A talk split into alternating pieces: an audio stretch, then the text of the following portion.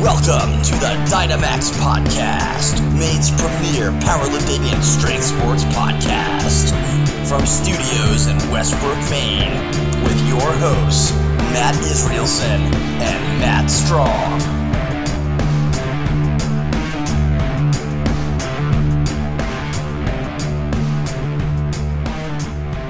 All right, good evening, folks. Once again, live Westbrook, Maine, Studio 308. I got Matt Strong, and who's this? We got Doc Brown, and I gotta say, just uh, is your first name Doc?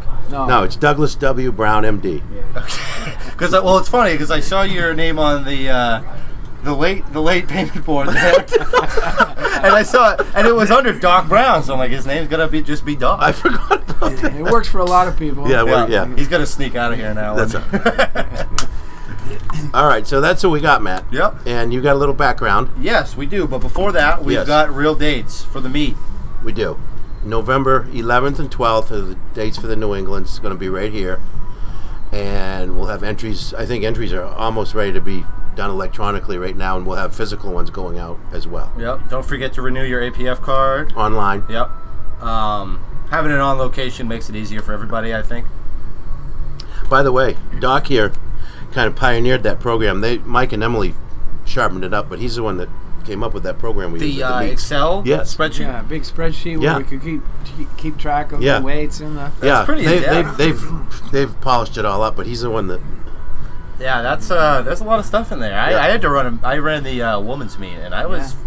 It, I mean, I had to get trained on it first. It's not like I could just pick it What up. was and really go. good about it is by the- when, when the meet was over, it was like bum bum bum. When it came time to give the awards and and to figure out who came in, what it was so easy. and that yeah, and they I don't know because I don't know much about it. I just know they've taken it and Yeah, ran with it. Yeah. So nice. so thanks to both of you. Yeah, no, it runs smoothly. All right, so Doc Brown, what are you a doctor of? Orthopedic surgery. Orthopedic surgery. Yeah. So I bet I know you, we've talked about this briefly just in the locker room, but what is kind of like the common injuries that you see? It's a lot of sports related stuff, right? Yeah, in fact, I I basically am a sports medicine orthopedic surgeon and the subspecialty of sports medicine. I got my training in Atlanta at the sports medicine clinic down there where the guy used to take care of Georgia Tech and the Atlanta, and the entire Atlanta public school system, which you can imagine was a lot of athletes. yeah. And I trained there for a while, and then I was a doc at the U.S. Naval Academy in Annapolis, where, interestingly enough, on any given day, they have 4,300 midshipmen and women midshipmen. That time they were women. Sorry, too. 4300 what? 4,300 students, Oh, okay. Yep. all of whom are participating in active athletics every day. Whoa. You have to, mandatory, unless you hurt. So it was a great. I was there for two years as one of the team physicians, and it was, in addition to taking care of all the major sports teams, Navy football, you had all these uh, athletes who were participating in military training and intramural sports. They had thirty something football teams, Whoa. Wow. full contact football teams. Yeah, sure you had- including the varsity though. Yeah, but the 36 were each company, which is 100 people. Yeah. They had their own football team. Full contact. Yeah. that I didn't know. yeah. Intra- So- it's intramural. So you had that on top of the Navy that plays Army that you see on TV. Oh yeah. then they had 150 pound football, which was really interesting. They're about some of the Ivy League schools have 150 Oh, pound I football. didn't know that either. You can't weigh over 158 on Thursday night. Wow, they weigh you every time. Yeah. You got to make weight You once gotta make a week. weight. It's like wrestlers. Now, th- one of the interesting things I think you told me is that uh, Belichick's father was there at the time. Am I- Is that right? Belichick's father was the, uh, I want to say defensive line coach, I think. Bill Belichick's dad. And so Belichick was around. I Yeah. mean, I don't remember ever seeing him, Yeah. but he was a high school student. But you back- saw the dad, yeah, yeah, yeah. which I thought was interesting. So I understand you have a pretty. I mean, Maddie gave me a little background of you here, and it seems like you have a pretty extensive coaching history. Well, I, I don't. no, I phys- wouldn't call it that team so physician. much. I was Okay. Team, team physician history really is yes. what it is. okay. His coaching was limited to powerlifting championship one time in Las Vegas. And I don't have a good record there since Matt Matt was competing in the world championships, and unfortunately, um, I was really a rookie coach, uh, but his friend who was uh, an unofficial coach. we lost track of the competitors, so unfortunately we didn't inform Matt about what he had to do in the next. And I round. lost a gold medal, but we're still good friends. it you stand, you're standing right here. You're sitting right here. So, These things happen, right? Matt? happened in powerlifting, you know. so what? You just missed what your next jump should have been? Oh, Well, I or- didn't know there was. I thought they He didn't know there was another guy. were that close to me. Oh. so you were kind of sandbagging. There's where a you guy from should've- Finland, and I thought he, I thought he was way behind. and he was right there, and he ended up And I- sneaking I ended up and up winning. taking it. Yes. Unfortunately, yeah. So I'm sorry. So you've been a uh, Team physician. Team physician. Yes. Yeah. U.S. women's national soccer team for uh, a while. The men's national soccer team for a while. Um, Portland High School for 37 years. Whoa. Um, Bowden hockey for 20 plus. I put. yeah, I think Bowdoin about, hockey. about right. Yeah. yeah. So I've, ha- I've logged a lot, logged a lot of time on the sidelines, you know, watching coaches and. and Now I've the- been an unofficial member of the Dynamax community for Well, I got you as a charter member. yeah. I started way, way, way back. One of the first. Yeah. And he's competed in a power meet. yeah. Put Like- some decent numbers up. Yeah. Yeah. So you said uh, you were the uh, the physician for the men, uh, men and women's national uh, Soccer soccer, team. team. Yep. What was the biggest stage you ever got to with them? Well, you'd have to say the biggest stage was the Men's World Cup in 1990 in Italy. Whoa. And i- it's unimaginable. People who know soccer know how big it is in Europe, but to most Americans, it's it's the Super Bowl and the World Series all wrapped in one. And it was in Italy, which is a soccer crazy country. And the U.S. team played Italy in the uh, in Olympic Stadium in Rome, which is right smack in the middle of Rome. Uh, the, we played the Italian team. The Americans played the Italian team. We lost one to nothing, so it was a close game. Should have could have been a lot higher, but that venue was incredible. You know, it's like the whole country comes to a halt when soccer is being played. Yeah, I remember hearing a, s- a statistic, something like the average soccer game gets more views than the Super Bowl does. That I'm not sure about those kind of statistics. I know this that they said that in Italy during that World Cup, 80% of the television sets in Italy watched the soccer. And the other twenty percent were We're probably at the game. Yeah, yeah. They say in Brazil when the Brazil national team plays, the the Brazilian gross national product goes to zero. Nobody works. wow. Now, if you watch the, the Women's World Cup, though, with Mia Hamm and all those women, when they won, you can see him running on the field with them, though. So I didn't know the other game was bigger than that. Yeah, the other one was bigger. The men's game was Man. bigger than that Women's Yeah. World Cup. But that was the biggest sporting event in terms of audience in the history of women's sports. The, in, the one you were at. Yeah, 100 and 100 and well, the Rose Bowl is where it was, and it, the Rose Bowl holds 100,000 people, Yeah. but they hadn't packed in. I think they said it was 101 or 102,000 people watched women a women's sporting event. That's never happened. Never. That was that whole gang, Mia Hamm and uh, Brandy Chastain and all those women. Yeah. I met all of them. Wow. Yeah. Through you. Yeah. Through Doc. Yeah. Yeah, he came down. We saw a game in Bo- in uh, Boston. The Patriots. The when Gillette the Patriots played, Stadium. Uh, w- It w- wasn't Gillette then, uh, whatever it yeah. I think it was Foxborough. And then uh, they came to our house, didn't they? We had a little uh, cookout. Yeah. Wow. Not too many people could say that. Yeah, we had a cookout in, in Cape Elizabeth. Yeah. So when you were in Italy, Yes. obviously those soccer fans are intense. Do do the does do the Americans have like traveling fans?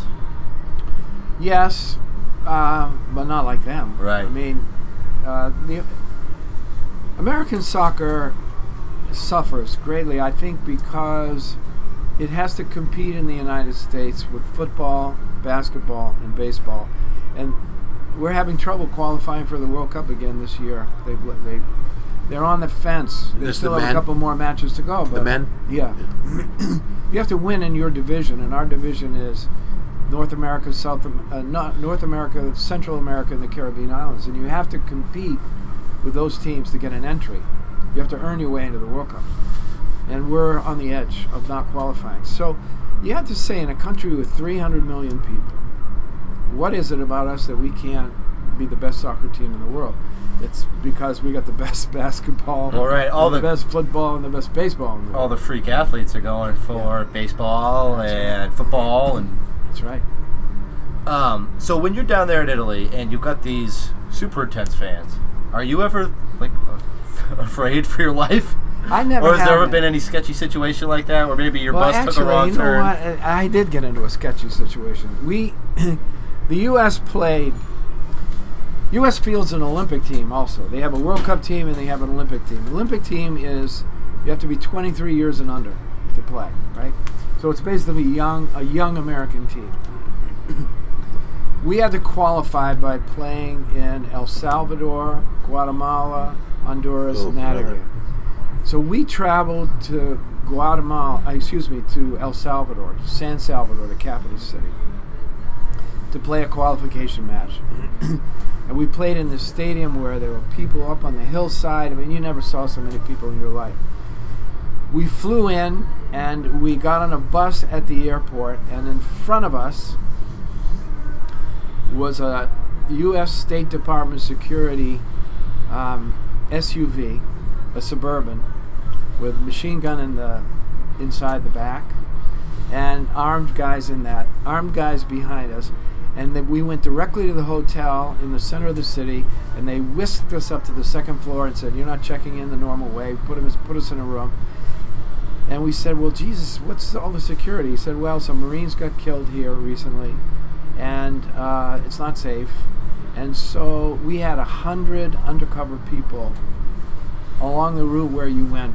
You didn't see them, but they were there. They were watching you, Yeah. Mm. keeping you safe. Yeah. So we played the match, and we got two quick goals, and basically took the crowd and took them out of it. After the match, we're in the locker room, and they're pounding on the building. People crowded around. We had to wait two and a half hours in the locker room. We didn't dare come out before we went home. They finally got tired and left. Yeah, it, it started to become uh, drinking time, and Yeah. they had to go uh, Yeah. start worrying about the next one. So how did you? Uh, I imagine you don't become the physician for the men's soccer national soccer team by Kinda. accident. kind of a lucky uh, break. I there was a program that the U.S. Olympic team ran for physicians and trainers, where they brought you to Colorado Springs, where they have a training facility, and they would say, uh, "Okay, you come here for two weeks. You volunteer your time. We'll watch how you do, and if you do well enough, we'll invite you back for another." And once you pass two or three of those, then you become eligible to be selected to be a team physician for the entire U.S. team at either the Pan American Games or the Winter or Summer Olympics. and I got one of those. I, I was the team physician for the what they call the World University Games. And by luck, I was assigned to soccer. And the trainer was a good guy, and we got along famously as we sat there watching all these games. And he was also a trainer for the Cosmos in New York, the big professional team that had Pele. And Yeah, but what was this? That's the Arnold guy- Tractor. Oh yeah, I met him. yeah, Yeah. Matt met him. And Arnold said, We're looking for a guy like you who wants to travel with U.S. soccer. And I'm the guy who picks the doc, so you're picked. So he called me a couple months later, and the first trip I took was to accompany a 16 and under team to Russia in the middle of winter to play in an indoor tournament. So my baptism was. Uh, going behind behind the Iron Curtain. This is the, the, the Iron Curtain hadn't come down then. we got on a train in Helsinki, Finland. We s- traveled across the border. The train stopped at the border, and they replaced all of the train crew with Russians. And the Russian army guys came on board, and they searched through all of our shit, you know, and uh, took away the s- school books from the kids. Whoa. It was really kind of crazy. So anyway, we didn't do very well at the tournament. It was cold. The sun came up at 10:30 in the morning. It went down at 2:30 in the afternoon in, in uh, Leningrad. It was awful, awful. Wow. First thing I did when I got home, I kissed the ground in my driveway. Really? Yeah, believe it. Well, that's a, you see how some people have to live. So, um, yeah. have you always been a Mainer? yeah, I'm from Waterville. Okay.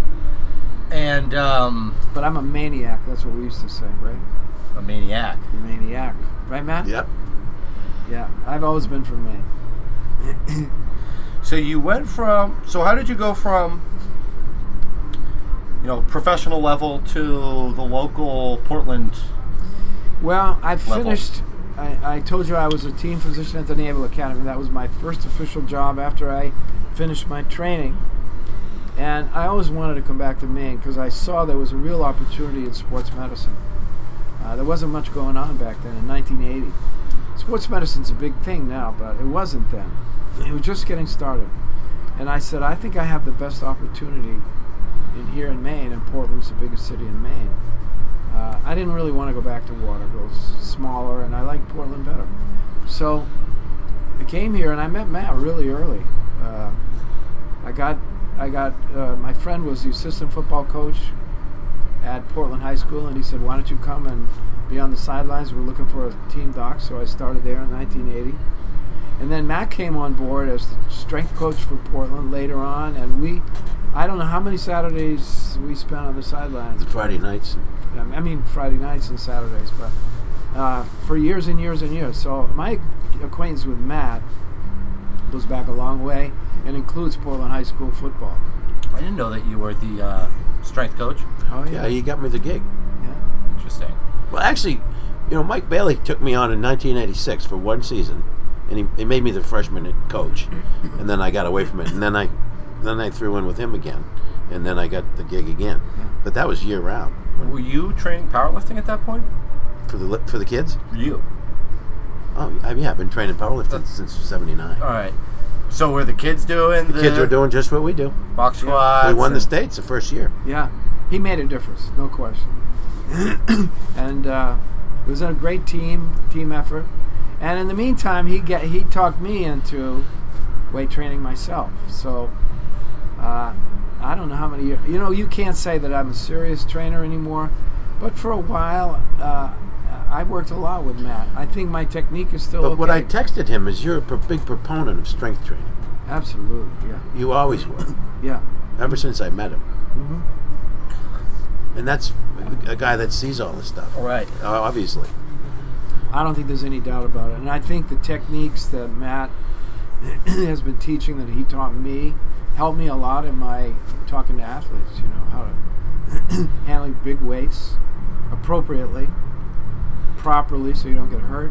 And uh, and by doing it myself, I think I learned a bit that you can't learn just by watching. And it's gotta, you know, when you're talking to uh, someone who injured themselves or a young kid, it must you, you must be able to talk to them a little bit easier when, or they might appreciate your advice a little bit more, knowing that you're squatting, benching, deadlifting. I think there's no question. And you know, with- if I You walk the walk. if you, you walk the walk, and if you're looking for credibility with them, you know, and you start talking about the proper way to, to squat, and they go, Well, you've never "Holy cow." squatted, right? Yeah. Well, if you know, I mean, that's you know, it's kind of like the Planet Fitness trainer effect, where Yeah. you got these guys who, yeah, maybe they got a degree in kinesiology, but they didn't spend enough time in the weight room. How can I listen to? Yeah, Or it's like a, a fat nutritionist. But I never- e-, guess, yeah, they you never know? even executed it. Right. How it- it's so much. You know, if, if you're a kid and you see your physician, you know, in the weights, minding his own business, and then when you hurt yourself, it's the same guy. You, you just. I feel like that's going to be better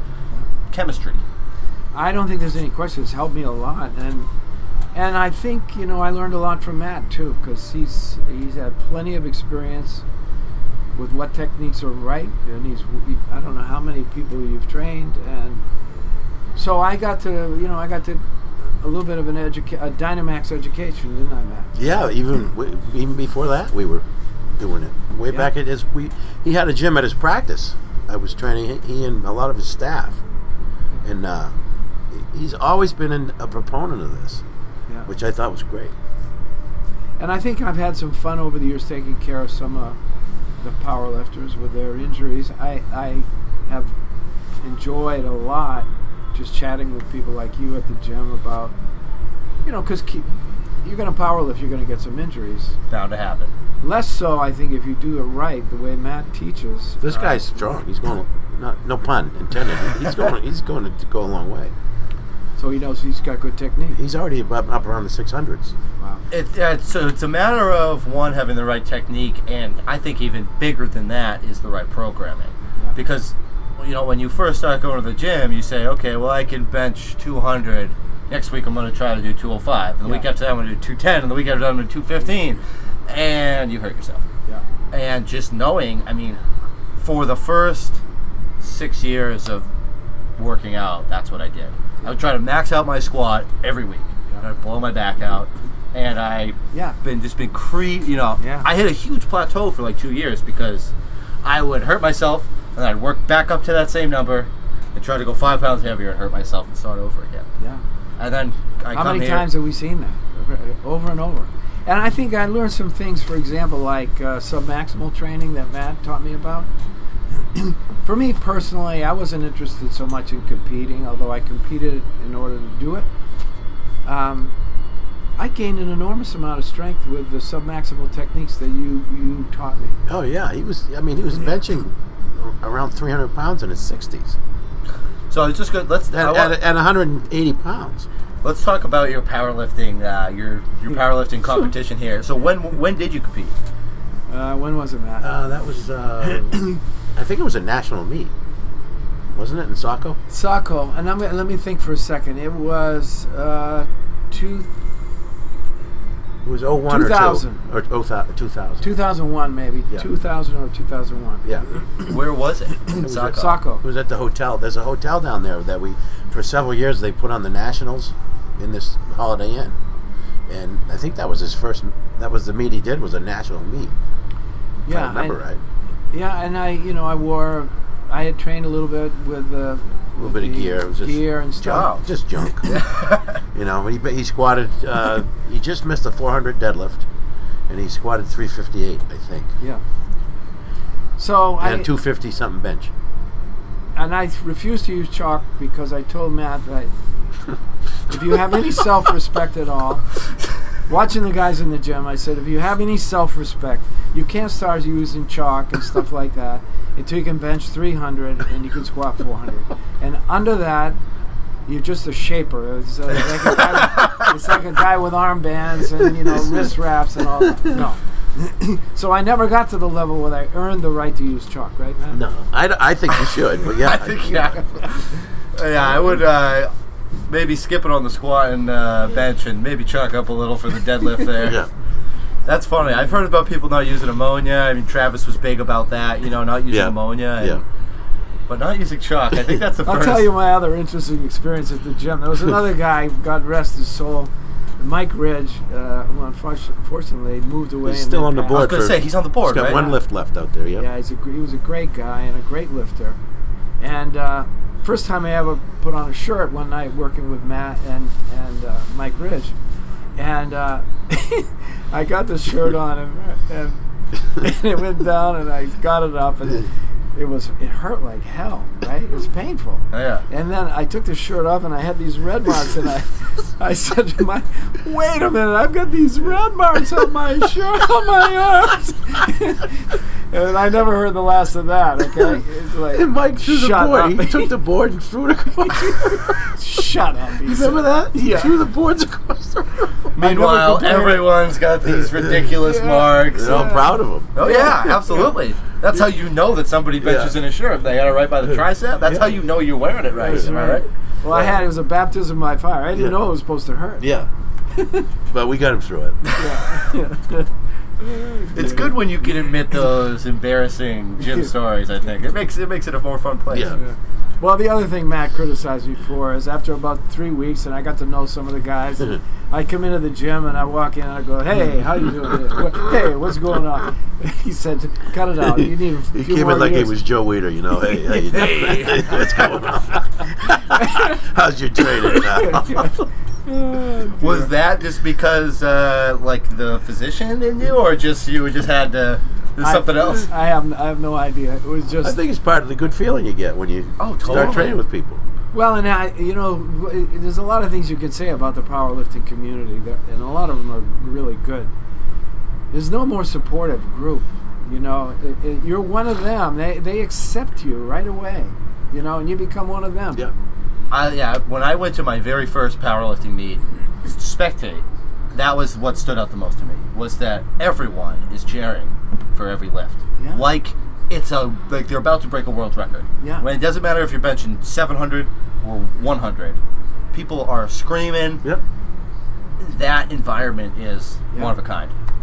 And then that, then they break down. You know, the meet's over, and at least around here, everybody pitches in and takes their stuff. They did the same thing on the front side, setting it all up. Mm-hmm. It's an amazingly uh, supportive camaraderie. Yeah. Yeah, it's definitely a Positive very camaraderie. interesting culture where everyone has the same intent, Exactly. and it's just to get stronger. It might not whether squ- getting stronger is a thousand pound squat, a five hundred pound squat, or a fifty pound squat. That's right. I never felt, you know, with my, you know, low weights, I never felt that uh, anybody thought less of me for what I couldn't lift. They you just know? wanted to cheer you on, Yeah, help Yeah. you get more if you could. Yeah. it's progress that people love to see here. The one thing that I've noticed, I mean, you had a younger uh, female in here deadlifting today. She, Yeah. she worked up some good numbers. Yeah, she did. and when she did, people stopped I lifting. saw, I saw you guys. We, Yeah. you know, we gave her the. She had the stage, if you will. Yeah. She got it. We gave her a little encouragement to lock it out, a little I- applause, and then She back to appreciated business. that, by the way. Thank you. Yeah, no, I mean that's part. You know, me when I first got that coming here, I you don't realize that you're gonna get that. You kind of, you know, it's the powerlifting dungeon stereotype. Yeah. You know, could be a little bit intimidating. Right. But then you come in, you're like, well, hell, people here are a lot friendlier than they are at the fitness I factory. was just going to say what they have is the, is the feel from the big box gyms. Yeah. well, yeah, the big box, well, big box gym etiquette. Headphones in. Yeah, don't no talk. eye contact. No help. Don't talk to me. Yeah. Mm-hmm. Don't ask me how many sets I have left. Oh, really? Yeah. It's weird. It's very strange, and that's how I kind of not grew up, but like Yeah. when I first started going to the gym, that was the norm. Well, I've been lucky because I've been in these smaller gyms because I, I haven't had to experience that very much. I, what I Fortunately, saw yeah. was, uh, you know, a lot of encouragement. Everybody offering, they won't offer you help unless you want it, but you know they. Right, but there, They're no, there was willing. no problem with it. Or like you know, if you see somebody who you know is new and they're just Yeah. not doing something correctly, and you don't want to see them hurt themselves, or maybe they're having a hard time getting the bar into the squat rack or something, you at least put yourself out there. Say, hey, can I help you with that? And they might say Absolutely. no, but they might say yes too. And and to this day, and I haven't been for a few months, but to this day, if I come in and, and haven't been around very much, somebody will come over and offer the spot. Always, right? always, always. or they'll ask you, "Hey, will you come over and spot this?" You know, I it's a it's a unique community, and I I've really enjoyed the ability you know the ability to sort of be a part of that. Yeah, No, the I- last time I'm I sorry. saw you here, you spotted me for I think I think that was my biggest sleeve squat to date. It's only 465, but I was just feeling it that day, and it was just I think you two were the only guys in the gym Yeah. training. Yeah, I needed a spot, and Yeah. you, you were uh, willing to help, even it's a though good thing you didn't lose the weight because you need to be stronger to spot. Uh, Yeah, what I was going to say to him is, yeah, and you can probably run with this, all the women that are getting into it, and all the work you did with the women's soccer, but all the women that are powerlifting. yeah, oh, yeah, there's a huge. Uh, I mean, there's there's definitely like a strength revolution going on, and I think that it's hitting the female culture even harder because I mean, obviously, stereotypically, females are more concerned with what they look like, Yeah. and for the longest time, it was skinny. I want to be skinny. Yeah. I wanna- That's I that's wanna- going out the window, you know. People It want to is. be strong Yeah. now. They want to be. big They Yes. want to be strong. And I don't know if you know, but we put on a, a women's m- only meet in March. Did you know that? No. And And there we're were gonna- probably what 15 competitors, 20 We had competitors. 18 and- women, the first ever women's state powerlifting championship. Wow. And so, anyway, I'll just go, do a quick shout out. Looking at probably mid March again, ladies. for another all women's meet. Absolutely, number two. That was a, that was a great. As soon as I turnout. know more, I'll I'll let you know more. That's awesome. Yeah. Well, and you've had some good uh, women powerlifters in this gym. Wonderful, wonderful women powerlifters in the gym and in the state. Yeah. So, but it, it you you I think I just thought you'd be interested to know how big it's gotten for women. Now, if I could offer some sort of what I've learned medical advice, Yes. uh, and I've learned this by watching. Uh, I think technique. You alluded to it. If you if you look at runners, I've taken care of a lot of runners over the years. Eighty percent of running injuries are running injuries are training errors. Too much mileage too soon. They make mistakes in training. Most of the injuries don't have to do with something wrong with your alignment or this or that. It's sa- same in the sport. Training errors, and I see it over and over and over again. Particularly among people who get too excited about progressing too quickly. I think you've got to train for three or four years to get a good base before you want to start doing too heavy weights. And I mean, you alluded to it in your own training. It's so tempting to try to keep.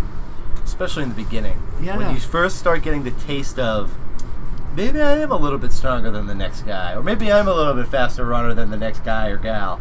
And you're like, that's let's really push it, and then boom, you hurt yourself, and that's where I'm sure a lot of people get discouraged too. They're like, well, man, I can't get past a 365 squat.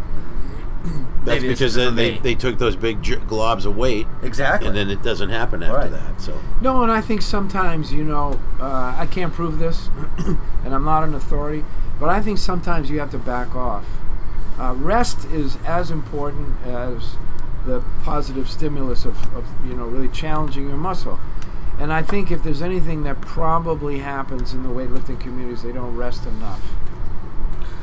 You have to be willing, for example, if you take a great swimmer or a great track athlete, they can't peak every two months. You know, they they can only peak a couple times a year, uh, depending on their training techniques and what have you. And I think patience in this sport is probably really important. You you're you're not going to get big lifts once you get up toward your maximum. You're not going to get big lifts every especially time you when you're want one. dealing with 500 600 700 pound orders of magnitude because that just takes such a, a bear on you Well, you, you also have a there's a physiological and a psychological. You sometimes you just say, well, I, you know, I can't do that again right now. Maybe Yeah. you could physically, Yeah, but you can't draw it out. yeah. well how, i was going to ask you this because i've heard a, a different number from different people how many times per year do you think you're truly at a peak if, if, if, assuming that you train correctly Well, I mean, previous to these these injuries I've had over the last few years, I could go maybe twice a year. yeah that's what I, that's the number i've heard two or three times a year Now, beyond that, I mean, you guys can probably do two or three right now, but I wouldn't recommend it. no and i think that's why it's good to do two meets and a push pull Anything like that. You but know. beyond that, you're you're asking and maybe the push pull is kind of just like a, it's a much more for a relaxed training day. Yeah, it, yeah, you train through it. inside a competition, but beyond that, you're asking for problems. He'll tell you that. What's the, in general? What's the most challenging lift? Squat You mean for for most people. I, well, I'd say that deadlift takes the most out of you. I think the deadlift is the best test of overall strength. I think the, the more athletic the person, the better the squatter they are. And I don't know what to tell you about the bench. For me, benching is I'm always the most sore after benching. Just because the way that powerlifters bench in particular with an arch and we go really or you know wide, we use a lot of it's it's a full body movement Yeah. where a lot of people might only bench just to develop chest and triceps. Me personally, benching kicks my ass. It's tough. I mean, I was after uh, the push pull, I, I went two for three, and on the third attempt, where I was real, you know, I, I pressed it, but I kind of stood up with it, and, it, and I maybe had a little downward momentum that made it not count. But oh my god, I felt like I was compressed, and I had to really wiggle myself out before I even started to warm up the deadlift. I felt, I mean, Yeah, so I, you know, I think if you look, I bet if you looked at the top squatters, you'd find they were athletic somewhere in their past. And then the strongest overall people were probably the deadlifters. And I, again, I don't know about benching. Hard to be hard to, hard to say. Yeah. What's funny about benching, especially with guys, Mm-hmm. I think there's a lot of guys who can just bench a lot because that's what they wanted to do. When I they think were in that's a high good school. point. You know how much you bench. I don't think this is painful a training. The bench, bench. absolutely. That's It's it's not as tough to get people to train on that lift. it's much easier to say let's go bench tonight. Yeah. Then let's go Good squat. Am I right? Yes, I think the squat and the deadlift. that's a challenge. That's a challenge. It's not. A, it's not as fun. It's I was just gonna say it's not as fun. So if you're not like us, you're not not gonna do it. oh no! I mean, when you first start, when I first started lifting weights, I would bench every day because Yeah. it was fun. I thought that that's what you were supposed to do because it's you know the king of the lifts, and I thought that you that's what everybody did. You go in, you bench, you do some buys and tries, You go and home. calf press, and Yeah. you get out of there. But you got to. I think you've done that band. You've squatted with the bands on the bar and the chains. So if you enjoy that, something's not quite right. Oh yeah, you gotta. Right? It's a special breed. So, Yeah. but bench pressing, everybody. You're right. Good Yeah, point. yeah, That's a good they point. like it. Yeah. yeah, There's something not quite right if you. yeah. That's why we all get along together. Because he's done. He's done all that stuff. oh yeah, You- Yeah. You, like you've done the accommodating He's resistance. done the dark side. Yeah. Matt tries to tried to I after a while would resist his attempts to pull me to the dark side and I say, No, let's just do it. He's meat and potatoes. He doesn't like the, the, the all the stuff. Yeah. the, I- the I- special bars. And, bands and, the you know, the little things. And I you know, there's something about this sport too that I and I'm sure all of you struggle with it too. It's like there's probably uh, the equipment is good, but the equipment adds so much of a dimension sometimes, especially that shirt. Oh yeah, as far as uh, it changes the performance by 40% or something like that, could right? be more. in with powerlifting gear, absolutely. Yeah. You know, bench shirts and squat suits and Yeah, knee wraps and stuff like that. yeah, I mean, you see the uh, you know thousand pound bench presses, you know that like Dave Hoff and Mm-hmm. Yeah. those. Yeah. But I think you can't avoid it, can you? Because let's say you're a naturally strong guy and you're really strong raw, right? There's, on- there are only s- few raw meats you're going to want to go to before you want to get bigger numbers with equipment, right? Well, it's interesting because I think that that was probably how the culture started, and it's it's shifted. it's You've been- shifting to raw now. It shifted to raw, but It has. Yeah, it Where, has. yeah, but- now the majority of competitors, even in the APF, which is yeah, we don't get much geared lifters anymore. Really? Although I see it coming around a little bit. I think with this West Side documentary, Yeah. it's gonna maybe do a little. It's flip coming around a little bit, but I, you know, I, I can't. I wouldn't be able to go on without it. So I'm, I, Yeah. I'm not in the I think conversation. that the longevity piece of it, because I think you could, could probably compete raw for a long time before. Well, you can only compete raw for so long, yeah. and I think, I mean, Maddie, you've been powerlifting since the '70s, yeah. So and Oh, I, here is a piece of that. I'm not in the conversation raw. I can't. I can. I wouldn't be able to do it. Yeah. Yeah. What's interesting too is I think raw is a lot more just brute strength, where there's a lot, a lot of technique that goes into geared lifting. So if you can master the gear, so to speak.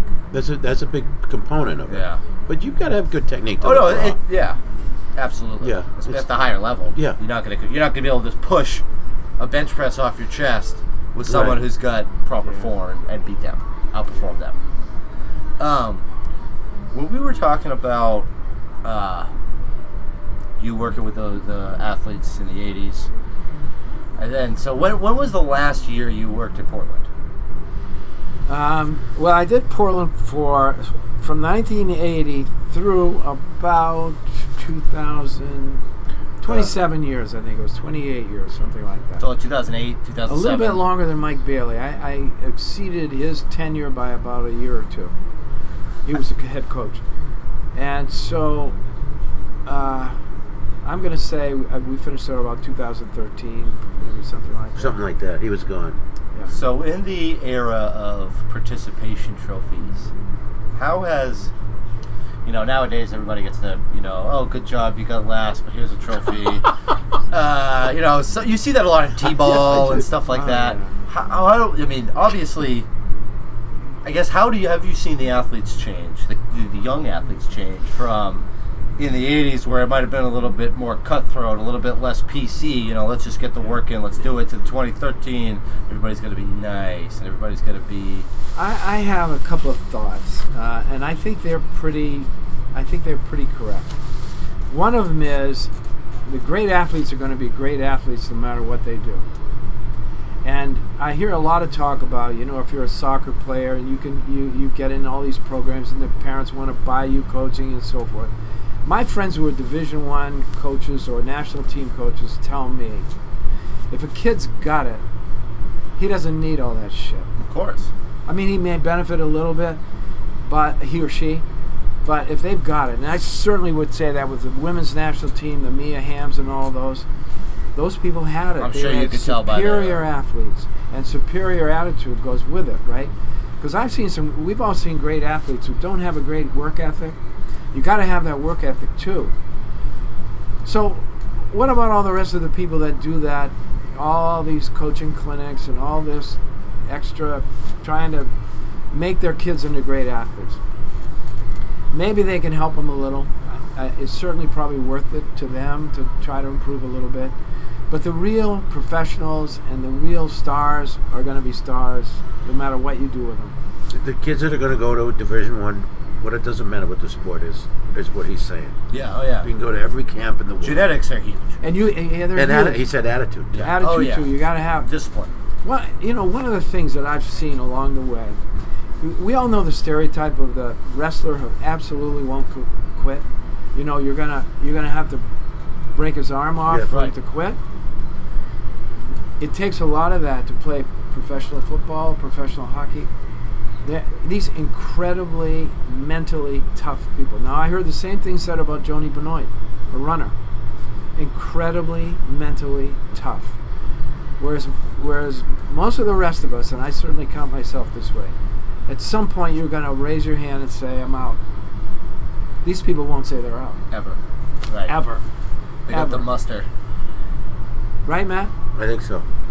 Yeah, that's a. Uh, I guess there that there's like a one percent for each. You have a one percent athleticism at the top, and a one percent discipline and muster, and just the willingness to do the work. Do you think it? I mean, I guess you use the word attitude instead of discipline. So, because I mean, you could be well disciplined but have a shitty attitude. I think that's right. And I, uh, there's another thing. That's a good point. there's another thing that folds into this, and I've heard this said by some other people who know. You take some of those women uh, soccer players that I knew personally. you couldn't get them not to practice. you got to tell them to take days off. They loved it so much. They loved to train. They loved practice. It was like it's play for them. It's joyful, and it doesn't. For a lot of those great ones, practice is not. And I don't think there's one formula for everybody. I don't mean to say this for all of them, but there's some a percentage of those great athletes. They love to train. They love. They love it, right? I like, but they like the process. They love the process. Yeah, absolutely. And I've seen it here in the gym. So people just love. You're kind of one of them, uh, Matt. I think you love to train. I know. I know when I saw it, that that it's a very good point because you've got some ankle health leg issues right now, and while the rest of your team was doing, you know, five plates plus 200 pounds of band tension, you're still working out with them, but doing five sets of ten with the bar. Mm-hmm. And Yeah. I think that that says a lot. Just the fact that you know you could have just ah maybe I'll take the night off. Yeah, I'm not but gonna- yeah. nope. And I'm sure you've probably done that many times. But he'll probably tell you. I don't know about those women. I mean, I suppose it cost them something along the line, personally or physically or something. I mean, it's cost me a lot, Yeah. personally and physically. Yeah. Yeah. I think So of there's a another price with lifter. it. I think there's another lifter who's now he's my age in this town who a very prominent lifter over the years, and he used to deadlift, Matt, right? Yeah. And he absolutely would not give up on that lift. You can right? say his name. Marty Joyce, Mr. Marty Joyce. Yeah. And you, to watch him deadlift was almost painful because it looked like he was going to explode, but he would not drop the weight. And it would come up.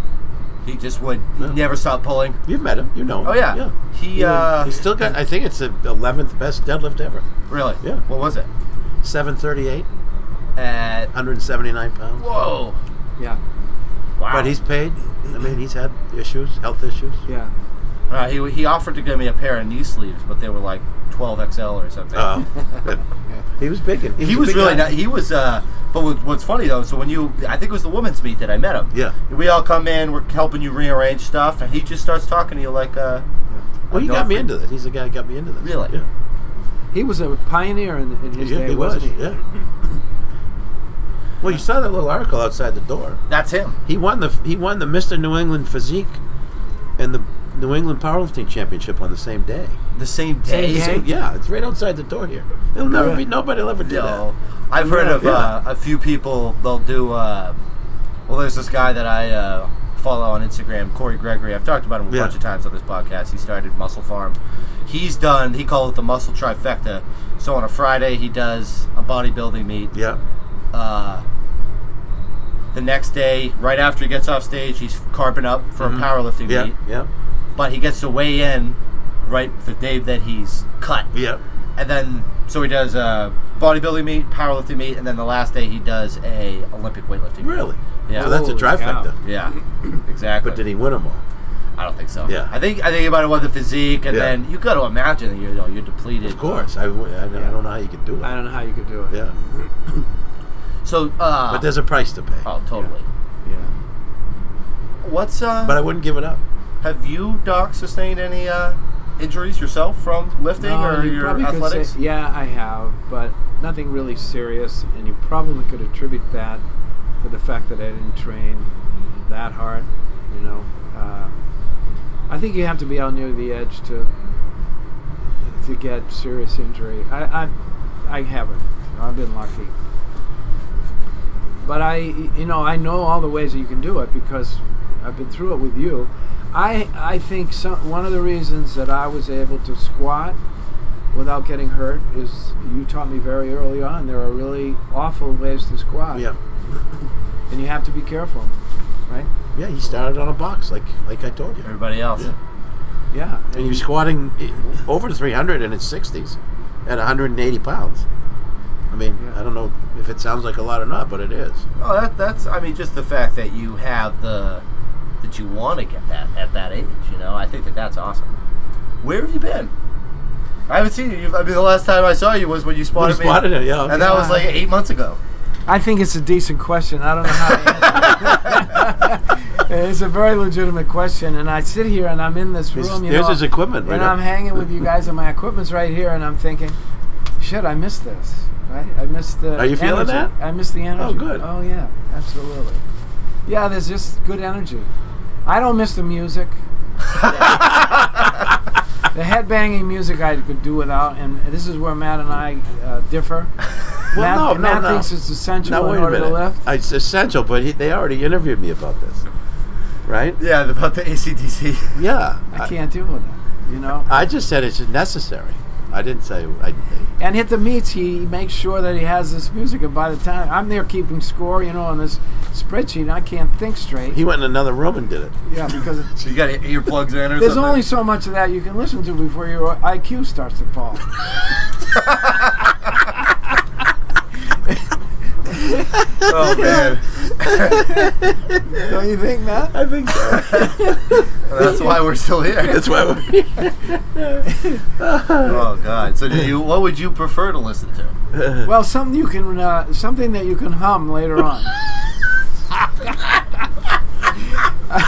I think that's, I, I think that's pretty much it, right? If you can't hum it, Or then- whistle. Yeah. Maybe whistle it.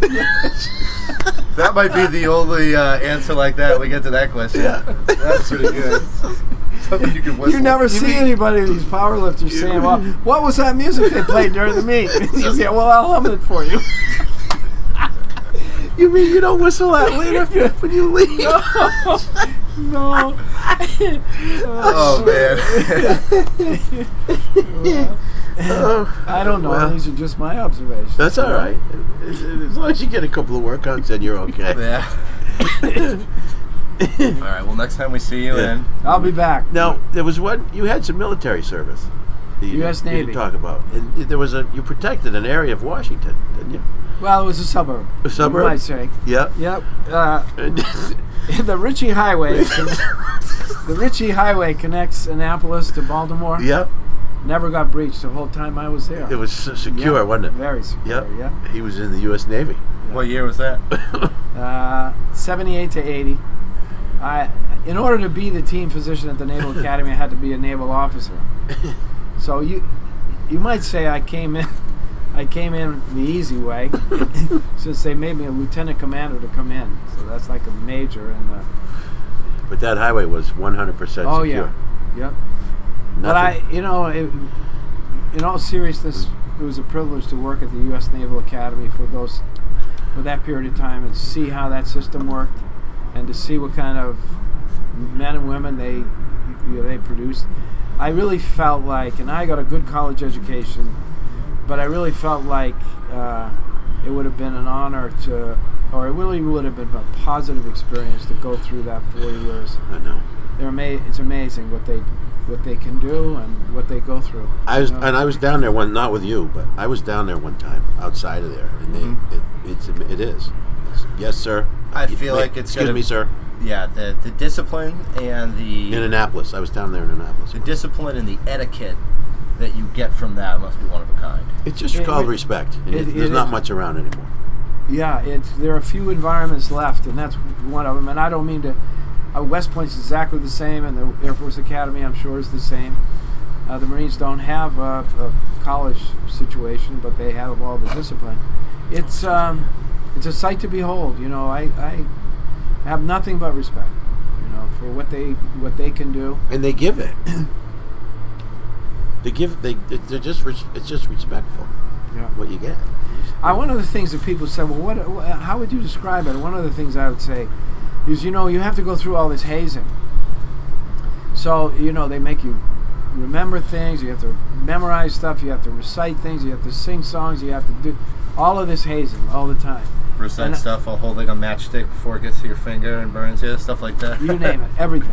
And what what uh, I I thought the secret to success there was the kids that really succeeded were, had the attitude, I can do any of that shit you throw at me. Now what else do you want me to do?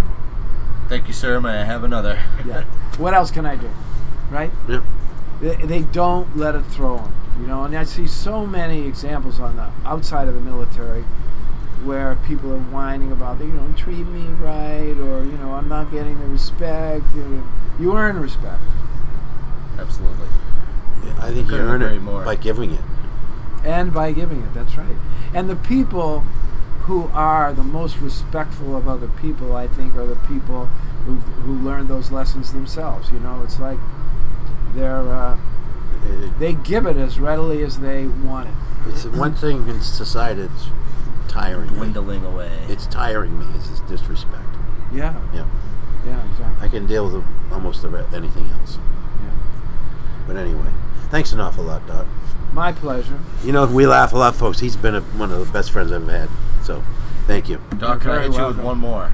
Thank Okay, One you. more question? Yeah, go you got ahead. it? You Yeah. sure? You sure? I'm prepared. All right. In the last two years, or the last few years, let's say, what is two things that you've learned that Oh, you yeah. think everyone should know? Wow. He, he hits everybody with that. So, One of them is uh, when you get older, uh, the young bulls don't just want to run you o- out of the herd; they want to kill you, and you have to be prepared for that and not take. It's just the way it is. It's just the way it is, and you can't overreact to that, right? and uh, the other is you're 100% responsible for your own happiness. You can't you can't get it from the external environment and y- y- you have to learn what it is that makes you happy and then you have to pursue it and it's your job to nurture it and the last thing i would tell you is and, I, and don't don't quote me as an expert meditation is one of the most powerful things that i know about and i think anybody can learn it anybody can master it it isn't even about mastery it's just about doing it Good practice. it's just about practice. It's the process. and you learn to control your mind. And you learn that thoughts come and go, and you don't have to get involved with every last one of them. You know? Well, that was a solid that's, answer. that's about the best answer we've got. That's right. Right? I forgot to warn you about that. He hits everybody with that. My pleasure. hey, we really appreciate it. I, now you make me want to come back. I got to come back and train with you. Come back. Yeah. Yeah. let's- join the group. Well, all right, folks, you got the meet date, November 11th and 12th. We'll have everything out uh, online as soon as we can. We'll have a physical entry as well. Thanks an awful lot, Doc. My pleasure. Yep. See you guys. You Take know where care. to come to train. yeah. You I'll know be your back. way out from here? That's the other thing. You- I, I have a feeling if I come back, I'll be welcomed. It's no problem, right? Of course. course. That's So- the powerlifting community, right? That's right. Thanks again.